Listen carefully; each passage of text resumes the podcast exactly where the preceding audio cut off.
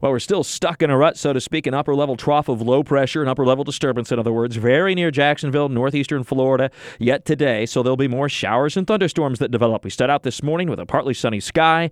We get temperatures up to near 90 by the noon hour. The first isolated showers and storms develop between about 11:30 in the morning and 12:30 in the afternoon. So just as you're breaking for lunch, they're very hit and miss at first, and then increase as they spread to the north and northeast across the I-95 corridor and then all the way to the beaches with locally very heavy downpours, not necessarily everywhere, but quite a few spots yet today. And then finally tomorrow, and especially by Friday into the weekend, this pattern breaks down for a while. The upper level disturbance, the upper level trough of low pressure weakens and moves on out to the north and northeast. Now, that does not mean we go dry. It just means we go dry.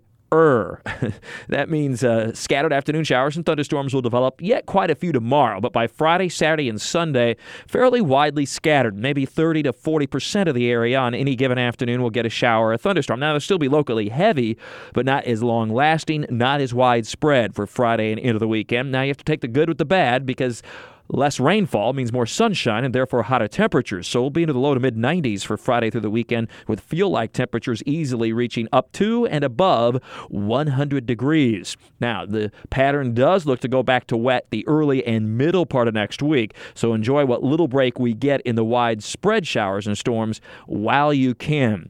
And also, just into the First Alert Weather Center yesterday, I was sent some video of a possible tornado in Palencia in St. John's County. And indeed, the National Weather Service went to check it out and found low-end EF0 damage from a tornado that moved rather quickly to the northeast about 2:40 in the afternoon on Monday. Again, this was on Monday. A small tornado covering a very small area, did not go very far, did not have a very wide area of damage. It was mostly trees and fences, and many of the trees were actually young trees in the northeastern portion of Palencia, a newer development.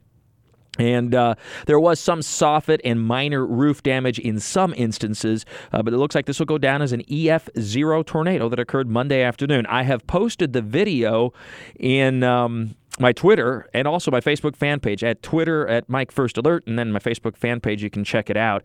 In the tropics, we have gone quiet or continue to stay quiet. No significant development expected anytime soon. So we're looking good and may very well and most likely will get through the rest of July now without a named storm. With all your weather all the time, I'm Chief Meteorologist Mike Burrish from the CBS 47 at Fox 30 Action News Jack's First Alert Weather Center for News 104.5 WOKV. You've worked hard for what you have. Your money, your assets, your 401k and home. Isn't it all worth protecting? Nearly 1 in 4 consumers have been a victim of identity theft. LifeLock Ultimate Plus helps protect your finances with up to $3 million in reimbursement. LifeLock alerts you to identity threats you might miss. And if your identity is stolen, your dedicated U.S.-based restoration specialist will work to fix it. Let LifeLock help protect what you've worked so hard for. Save 25% off your first year on LifeLock Ultimate Plus at LifeLock.com/aware. Terms apply.